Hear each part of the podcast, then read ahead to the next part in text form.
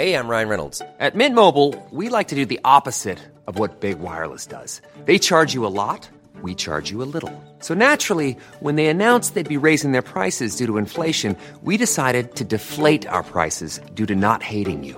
That's right. We're cutting the price of Mint Unlimited from $30 a month to just $15 a month. Give it a try at mintmobile.com slash switch. $45 upfront for three months plus taxes and fees. Promo rate for new customers for limited time. Unlimited more than 40 gigabytes per month. Slows. Full terms at mintmobile.com. صفحه 116 در سال 160 آخرین نمایشنامه ترنتیوس به نام آدلفی یا برادران در مراسم خاکسپاری آیمیلیوس پاولوس اجرا شد. چندی بعد نویسنده روانه یونان گشت و در بازگشت به سن 25 سالگی در آرکادیا درگذشت. نمایشنامه های اواخر دوران زندگی ترنتیوس کمتر میان مردم محبوبیت یافت زیرا هلنیسم یک سره بر روح او مسلط شده بود ترنتیوس سرزندگی و شوخ طبعی سرشار پلاوتوس را نداشت و هرگز در اندیشه توجه به زندگی رومی نیفتاد. Ryan Reynolds here from Mint Mobile. With the price of just about everything going up during inflation, we thought we'd bring our prices down.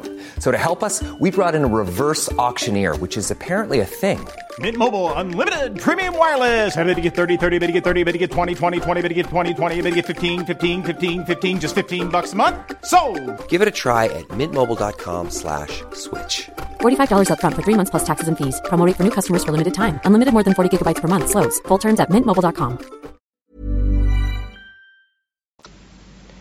در کمدی های او از ارازل سرزنده یا روسپیان بیپروا نشانی نیست. قهرمانان زن در آثار او با شفقت تصویر شدند حتی روسپیانش از آستانه پارسایی چندان دور نیستند. عبارات دلنشین و پرمغز و ابیات فراموش نشدنی از قبیل پس آن اشکها بخت یار دلیران است به شماره آدمیان رأی هست و صدها دیگر از آثار او بسیار است. اما فهم آنها به چنان هوش فلسفی و نکتسنجی ادبی نیازمند بود که بنده افریقایی در توده عوام روم نمییافت. عوام را پروای آن نبود که کمدیهایش نیمه تراژدی هستند و ماجراهای داستانهایش خوش ساختند. اما کند پیش می و مطالعه او در منشهای غریب پر وقت است و سبکش بیش از اندازه هموار و گفتگوهایش آرامند و زبانش از شدت پاکی زننده می شود گویی تماشاگرانش پی برده بودند که میان مردم و ادبیات رومی فاصله پدید آمده که هیچگاه پرشدنی نیست.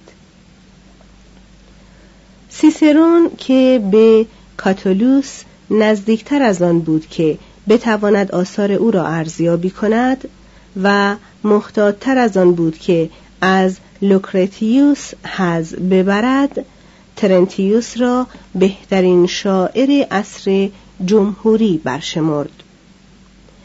قیصر با ستایشگری از این شیفته سخن ناب وی را منصفانه تر وصف کرد اما فقدان نیروی خنده را در آثارش عیب دانست. و او را نیمه مناندروس نامید.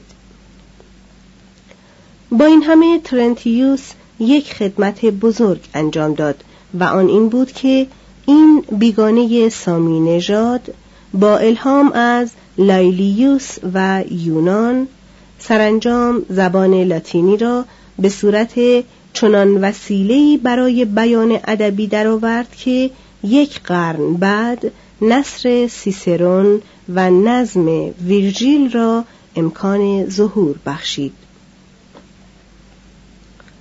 شش کاتو و مخالفان سنت پرست صفحه 117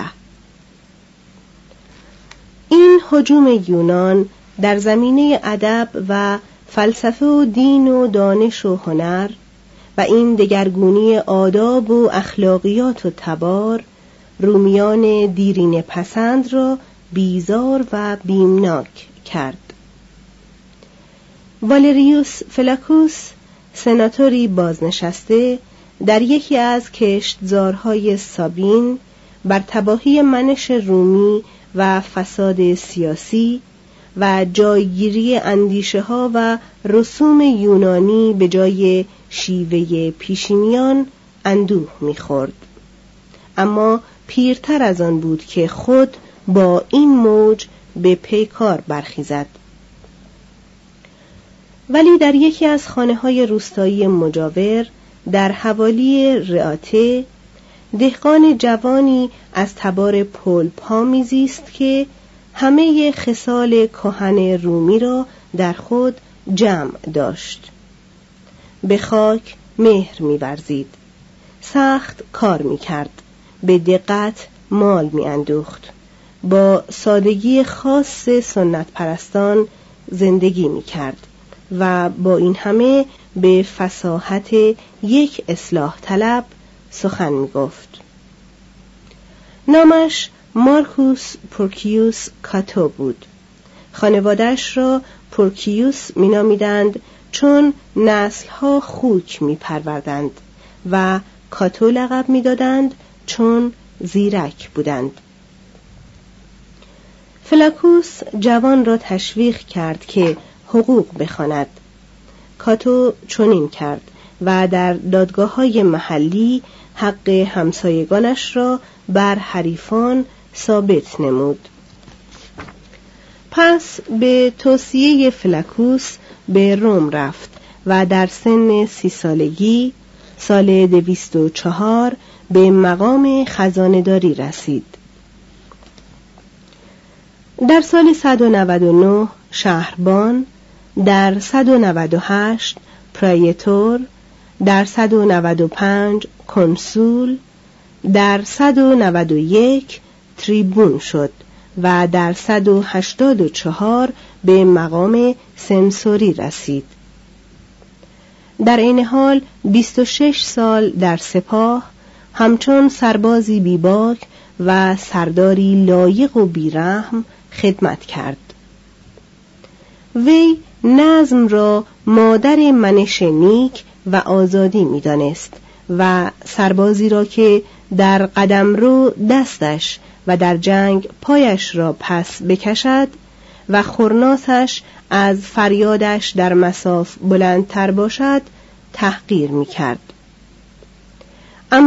چون همیشه به همراهی سپاهیانش پیاده می رفت و به هر یک از آنان نیم کیلوگرم نقره از قنایم می بخشید و برای خود چیزی بر نمی داشت نزد همه سپاهیانش قدر یافت. در فواصل صلح سخن پردازان و سخن پردازی را می نکوهید و خود بزرگترین سخنور زمان شد. رومیان با شیفتگی کراهت آمیزی به او گوش فرا می‌دادند زیرا هیچ کس تا آن هنگام با چنان صداقت و لطف نیشداری با ایشان سخن نگفته بود. تازیانه زبانش چه بسا به روی هر کس فرو می آمد اما خوشتر آن بود که به روی همسایه فرو بیاید. کاتو بیباکانه با فساد پیکار می کرد و روزی نبود که به شام برسد و او دشمنان تازه‌ای برای خود نساخته باشد. کمتر کسی او را دوست می داشت زیرا بیننده از چهره زخم خورده و موهای سرخ پریشانش بیزار می‌شد و از دندانهای گرازش میترسید. از زهد پرستیش به شرم می آمد. در کاردانی از او فرو می ماند و چشمان سبزش با نگاهی از ورای سخنان به خودپرستی ها راه می برد. چهل و چهار بار دشمنان پاتریسیان او کوشیدند تا با متهم کردن او در میان مردم از پایش درآورند. چهل و چهار بار همان برزگرانی که مانند وی از تجمل و فرومایگی به تنگ آمده بودند نجاتش دادند. چون به رأی برزگران به مقام سنسوری رسید سراسر روم بر خود لرزید. در این مقام به هشدارهایی که برای جلب آرای همگان داده بود وفا کرد. بر تجملات مالیات هنگفت مقرر کرد. سناتوری را به علت اصراف به پرداخت جریمه مجبور ساخت و شش تن را که سابقه بزهکاری داشتند از سنا بیرون راند. مانیلیوس را به جرم بوسیدن زنش در برابر چشم همگان اخراج کرد و درباره خود گفت که هرگز زنش را در آغوش نمی کشد مگر هنگامی که تندر بقرد و البته از قررش تندر شادمان می‌شد. وی شبکه زهکشی شهر را به پایان رساند لوله هایی را که در نهان از آبگذرهای عمومی آب می برد برید صاحب منازل را واداشت تا آن بخش از ساختمانهاشان را که برخلاف قانون به گذرگاه های عمومی تجاوز کرده بود ویران کنند. اجرت ساختن کارهای ساختمانی دولتی را پایین آورد و جمع آورندگان مالیات را به تهدید مجبور کرد که بخش اعظم درآمدهای خود را به خزانه دولت بپردازند. پس از پنج سال ستیزه دلیرانه با منش آدمی از خدمت کناره گرفت و کامیابانه به معامله پرداخت و کشتزار خیش را که اکنون وسعت بیشتری گرفته بود به دست بندگانش آباد کرد. به نرخهای سنگین پول وام داد. بندگان ارزان خرید و پس از آموختن فنون به آنان ایشان را به بهای گران فروخت.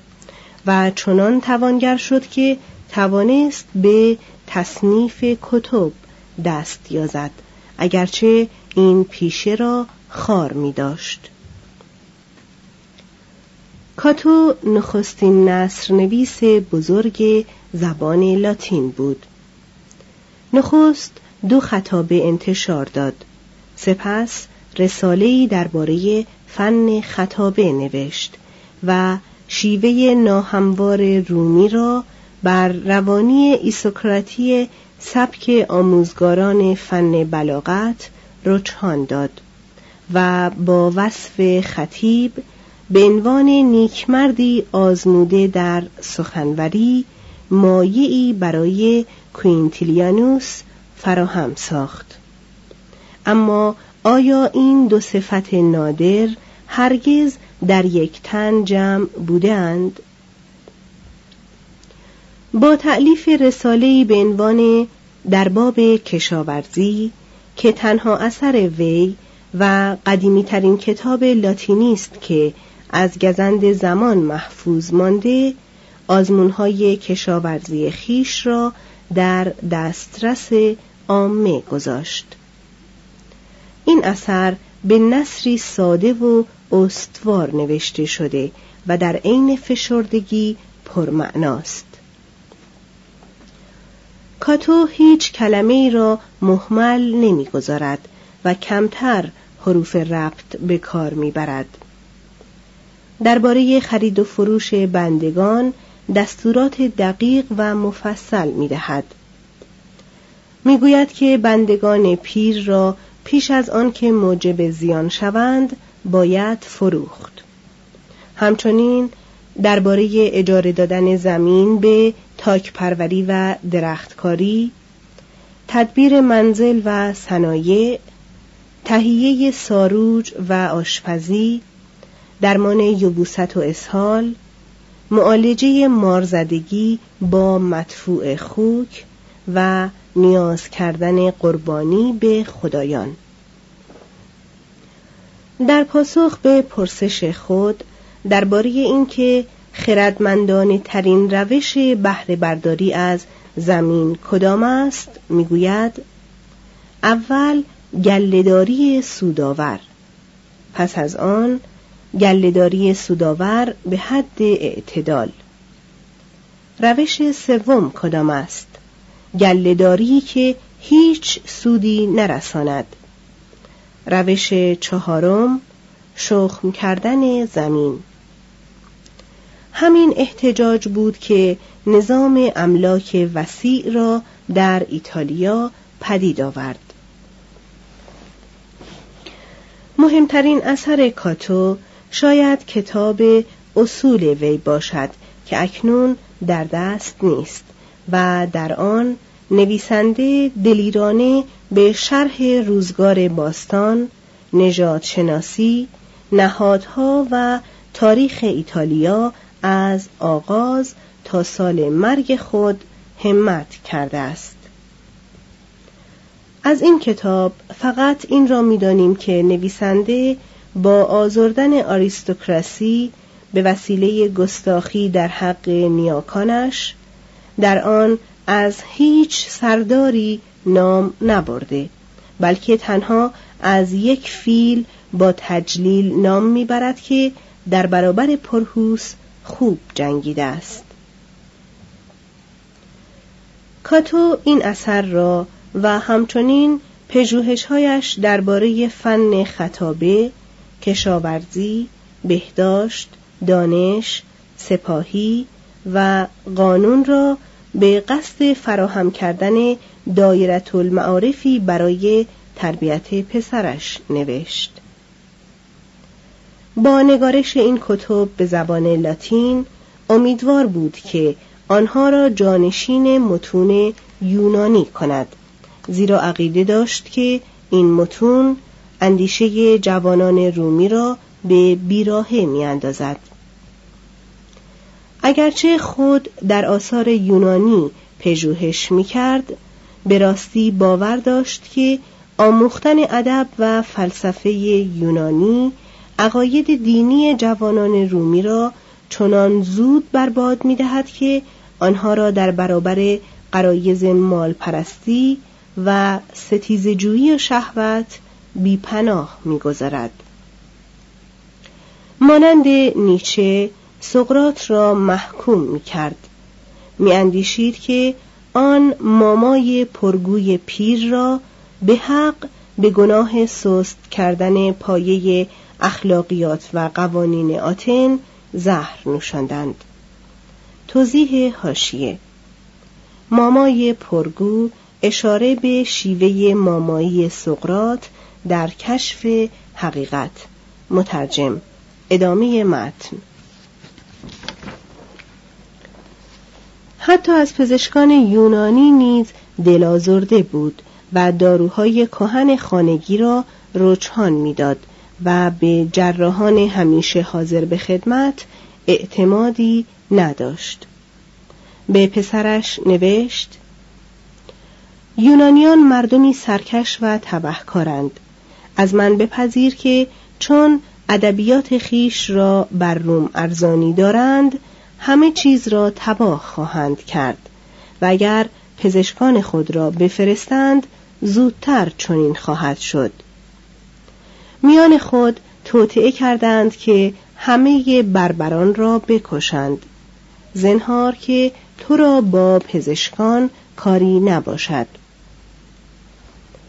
کاتو به سبب داشتن چنین عقایدی با حلقه اسکیپیویی که نشر ادبیات یونانی را در روم شرط رشد ادبیات لاتین و اندیشه رومی میشمرد ناگزیر مخالف بود. وی در ماجرای تعقیب جزایی آفریکانوس و برادرش در این کار یاری کرد. می گفت که قوانین مربوط به اختلاس نباید پروای هیچ کس را داشته باشد. در برابر حکومتهای بیگانه جز در یک مورد از روش دادگری و عدم مداخله دفاع می کرد. با آنکه یونانیان را خار می شمرد، یونان را بزرگ می داشت و چون قارتگران جهانخوار در سنا خواستار جنگ با سرزمین ثروتمند رودس شدند وی خطابه قاطع در ستایش آشتی ایراد کرد. همچنان که می‌دانیم تنها استثنا در این عقاید او کارتاژ بود. هنگامی که در سال 175 به مأموریت رسمی به کارتاژ رفت از اینکه آن شهر چنین از عواقب جنگ های هانیبال رهایی یافته بود تکان خورد. و از دیدن بستانها و تاکستانها ثروتی که به برکت احیای بازرگانی بر شهر فرو میریخت و سلاحهایی که در زرخانه ها انباشته می‌شد به شگفت آمد. چون بازگشت دسته ای انجیر تازه را که سه روز پیش در کارتاژ چیده بود به نشانه هشدار دهنده بهروزی کارتاژ و خطر نزدیکی آن مملکت به روم به اعضای سنا نشان داد و پیش بینی کرد که اگر کارتاژ به حال خود واگذاشته شود زود باشد که نیرو یابد و دوباره برای سروری بر مدیترانه به پیکار برخیزد. از آن روز به بعد همیشه سخنان خود را در سنا با سماجتی خاص خود با این عبارت به پایان می برد. باری برانم که کارتاژ باید نابود شود. جهانخواران در سنا با او همداستان شدند اما نه به طمع بازرگانی کارتاژ بلکه بدان سبب که کشتزارهای سیراب شمال افریقا را بازار خوبی برای پول خیش و زمینه‌ای برای تشکیل املاک وسیع تازه و کشت آنها به دست بندگان تازه میافتند پس بیقرار چشم به راه بهانه‌ای برای جنگ سوم پونیک یا کارتاژ نشستند. هفت نابودی کارتاژ. صفحه 120 این بهانه از جانب شگفت انگیزترین فرمانروای زمان کاتو فراهم شد. ماسینیسا شاه نومیدیا 90 سال زیست. دویست و سی و هشت الا صد و چهل و هشت قبل از میلاد. در سن هشتاد و شش سالگی پسری آورد. و با رژیم غذایی سخت و دقیق تندرستی و نیروی خیش را تا زمان مرگ نگاه داشت. مردم بیابانگرد خود را در جامعه کشاورزی و حکومتی منظم سامان بخشید. شست سال با کاردانی بر آنان حکومت کرد. پایتخت خود کرتا را با ساختمانهای پرشکوه زیور داد و نزدیک گور خیش هرمی ساخت که هنوز در حوالی شهر قسطنطین در تونس پابرجاست. چون از دوستی روم برخوردار شد و از ناتوانی سیاسی کارتاژ آگاه بود بارها به خاک کارتاژ تاخت. لپتیس بزرگ و چند شهر دیگر را به تصرف درآورد و سرانجام همه راه های زمینی را بر پایتخت بست.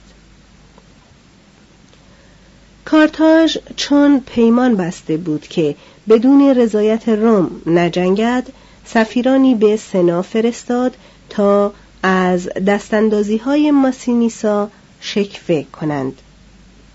سنا به آنان یادآور شد که همه فنیقیان در افریقا متجاوزند و از این رو حقوقی ندارند تا ملل مسلح به رعایت آنها موظف باشند. کارتاژ چون پنجاهمین و آخرین قسط دویست تالنتی سالانه را پرداخت خود را از پیمانی که پس از جنگ زاما با روم بسته بود معاف کرد. در سال 151 کارتاژ نومیدیا را به جنگ فرا خواند و یک سال بعد روم کارتاژ را. اعلان جنگ روم و خبر حرکت ناوگان رومی به سوی افریقا در یک زمان به کارتاژ رسید. این شهر کهن با همه قنایی که از نظر جمعیت و بازرگانی داشت هیچ آماده جنگی بزرگ نبود. سپاه و ناوگانش کوچک بود. نه سپاهیان مزدوری داشت و نه متحدی. روم بر دریاها سروری می کرد از این رو اوتیکه جانب روم را گرفت و ماسینیسا همه راه های ارتباط کارتاژ را به سرزمین های جنوبی بست. از کارتاژ سفیری با اختیار کامل به روم آمد تا همه شرایط تسلیم را بپذیرد. سنا وعده داد که اگر کارتاژ سیصد کودک والاتبار را به گروگان به کنسولان روم در سیسیل بسپارد و همه فرمانهای کنسولان را گردن گذارد آزادی و تمامیت ارزی کارتاژ محفوظ خواهد ماند. سنا در نهان به کنسولان دستور داد تا فرمانهایی را که قبلا دریافت کرده بودند اجرا کنند. کارتاژیان فرزندان خود را با دلی پر از بدگمانی و درد تسلیم کردند و خیشاوندان برای بدرودی نومیدانه در کرانه ها گرد آمدند. در واپسین دم مادران کوشیدند تا کشتی ها را به زور از حرکت باز دارند و برخی خود را به دریا افکندند تا برای آخرین بار فرزندان خود را ببینند. کنسولان کودکان را به روم فرستادند. همراه سپاه و ناوگان به اوتیکا رفتند. سفیران کارتاژی را فراخواندند و از کارتاژ خواستند تا باقی کشتی ها و مقدار هنگفتی قله و همه ساز و برگ و سلاحهای جنگی خود را تسلیم کند. چون این شرایط پذیرفته شد کنسولان گفتند که چون قرار است سراسر کارتاژ سوزانده شود جمعیت آن قریب دو فرسخ از شهر دور شود. سفیران بیهوده حجت آوردند که ویران کردن شهری که گروگان و سلاحهای خود را بیچون و چرا تسلیم کرده ستمی قدارانه است که تاریخ همانند آن را به یاد ندارد. آنان جان خود را به کفاره عرضه کردند و خیشتن را به خاک انداختند و سر به زمین کوفتند. کنسولان پاسخ گفتند که اینها شرایط سناست و تغییر پذیر نیست. مردم کارتاژ چون آگاهی یافتند که چه از آنان می‌خواهند دیوانه شدند. پدران و مادران از اندوه به جان آمدند و رهبرانی را که به تسلیم کودکان رأی داده بودند تکه تکه کردند. گروهی دیگر کسانی را که به تسلیم اسلحه حکم کرده بودند کشتند. جمعی سفیران بازگشته را در میان خیابانها به زمین کشیدند و سنگ باران کردند. ادهی همه ایتالیاییانی را که در شهر بودند از دم تیغ گذراندند و برخی در اسلحه خانه های توهی ایستادند و گریستند.